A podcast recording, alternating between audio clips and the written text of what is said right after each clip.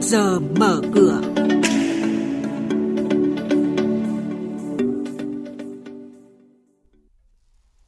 Thưa quý vị, thưa các bạn, Ngân hàng Nhà nước chỉ đạo các tổ chức tín dụng triển khai các giải pháp tháo gỡ khó khăn do dịch COVID-19. Cổ phiếu thị giá vừa và nhỏ đang trở lại mạnh mẽ, thị trường chứng khoán tiếp tục khởi sắc cùng những nhận định về diễn biến giao dịch tại Sở Giao dịch Hàng hóa Việt Nam là những thông tin chính được chúng tôi chuyển đến quý vị và các bạn trong chuyên mục Trước giờ mở cửa hôm nay. Thưa quý vị và các bạn, Ngân hàng Nhà nước vừa có văn bản đề nghị các tổ chức tín dụng, chi nhánh ngân hàng nước ngoài khẩn trương triển khai các giải pháp hỗ trợ tháo gỡ khó khăn cho khách hàng vay vốn bị ảnh hưởng bởi đại dịch COVID-19 như là cơ cấu lại thời hạn trả nợ, miễn giảm lãi, phí, cho vay mới, vân vân. Những vấn đề vướng mắc về cơ chế chính sách cần phản ánh ngay về Trung ương để hướng dẫn và xử lý kịp thời. Thu ngân sách do cơ quan thuế quản lý trong 5 tháng đầu năm nay tăng hơn 14% so với cùng kỳ năm ngoái, nhờ kinh tế dần phục hồi và tăng thu từ ngân hàng chứng khoán, bất động sản. Tuy nhiên, theo dự báo, dịch COVID-19 sẽ tác động đến nguồn thu ngân sách trong những tháng tới. Tổng cục Thuế dự báo ước thu ngân sách tháng 6 là khoảng 57.500 tỷ đồng. Dự kiến tháng 6 sẽ gia hạn thuế giá trị gia tăng khoảng 6.500 tỷ đồng. Như vậy, mức thu dự báo này thấp hơn khá nhiều so với số thu của tháng 5. Theo thống kê của Cục Quản lý nợ và Tài chính đối ngoại, Bộ Tài chính, trong 5 tháng đầu năm 2021, tổng trả nợ của chính phủ là hơn 161.680 tỷ đồng. Trong đó trả nợ trong nước là khoảng 137.475 tỷ đồng, trả nợ ngoài nước là gần 24.210 tỷ đồng. Quý thính giả đang nghe chuyên mục Trước giờ mở cửa phát sóng trên kênh Thời sự VV1 từ thứ 2 đến thứ 6 hàng tuần trong theo dòng Thời sự sáng. Diễn biến thị trường chứng khoán Biến động giá hàng hóa được giao dịch liên thông với thế giới trên Sở Giao dịch Hàng hóa Việt Nam. Nhận định phân tích sâu của các chuyên gia tài chính, cơ hội đầu tư được cập nhật nhanh trong Trước giờ mở cửa. Sau đây là thông tin về các doanh nghiệp đang niêm yết trên thị trường chứng khoán. Thưa quý vị và các bạn, thông tin đáng chú ý là một tổ chức trong nước vừa mua vào 1.000 tỷ đồng trái phiếu của hãng hàng không Vietjet. Đây là trái phiếu có kỳ hạn 5 năm, không có tài sản đảm bảo, với lãi suất không được công bố.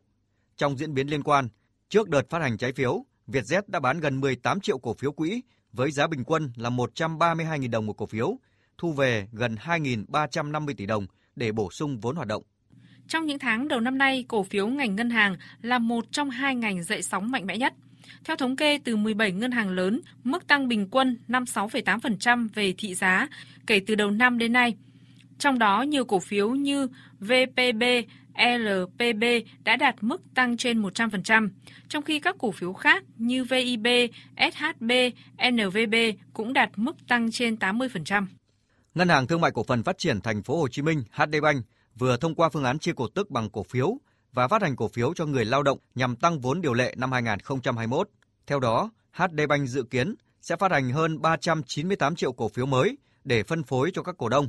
Ngân hàng này cũng sẽ tăng vốn thêm 200 tỷ đồng thông qua việc phát hành 20 triệu cổ phiếu sau khi thực hiện chia cổ tức năm 2020. Giá phát hành là 10.000 đồng một cổ phiếu. Về diễn biến trên thị trường chứng khoán, thưa quý vị và các bạn, phiên giao dịch cuối tuần qua có đến hơn 38.000 tỷ đồng đổ vào thị trường. Chốt phiên giao dịch chỉ số VN Index tăng 9,77 điểm lên 1.374,05 điểm. HNX Index giảm nhẹ 0,18 điểm xuống 329,76 điểm.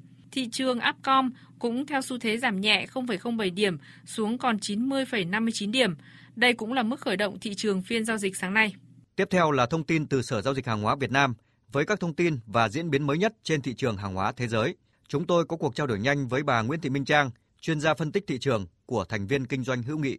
Thưa bà, xin bà cho biết là nhóm hàng hóa nào có những diễn biến đáng chú ý nhất trong tuần qua? Trong tuần vừa qua, các mặt hàng năng lượng là nhóm có mức tăng ấn tượng nhất, đặc biệt là cả dầu WTI lẫn dầu Brent thì đều tăng gần 5%. Giá dầu thô Brent đã vượt ngưỡng 70 đô la Mỹ trên một thùng trước đại dịch, cho thấy nhu cầu tiêu thụ nhiên liệu thế giới đã tăng mạnh trở lại khi nền kinh tế được phục hồi. Trong khi đó, kết quả cuộc đàm phán hạt nhân giữa Mỹ và Iran nhiều khả năng sẽ có trong tháng 8 thay vì thời điểm 18 tháng 6 như dự kiến. Điều này thì sẽ làm giảm áp lực về nguồn cung gia tăng trong trường hợp Iran quay trở lại xuất khẩu. Kết hợp với thông tin số giàn khoan dầu của Mỹ có tuần giảm đầu tiên trong vòng một tháng rưỡi trở lại đây, có thể thấy nhu cầu dầu đang tăng lên, trong khi nguồn cung đang được kiềm chế là yếu tố đang và sẽ hỗ trợ cho giá dầu.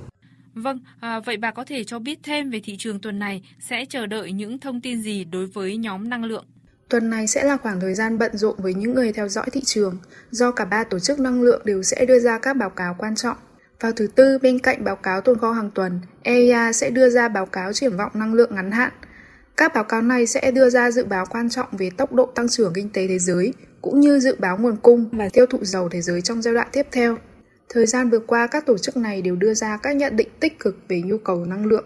Do đó, các nhà đầu tư cần chú ý xem liệu xu hướng này có tiếp tục trong thời gian tới hay không. Vâng, xin trân trọng cảm ơn bà.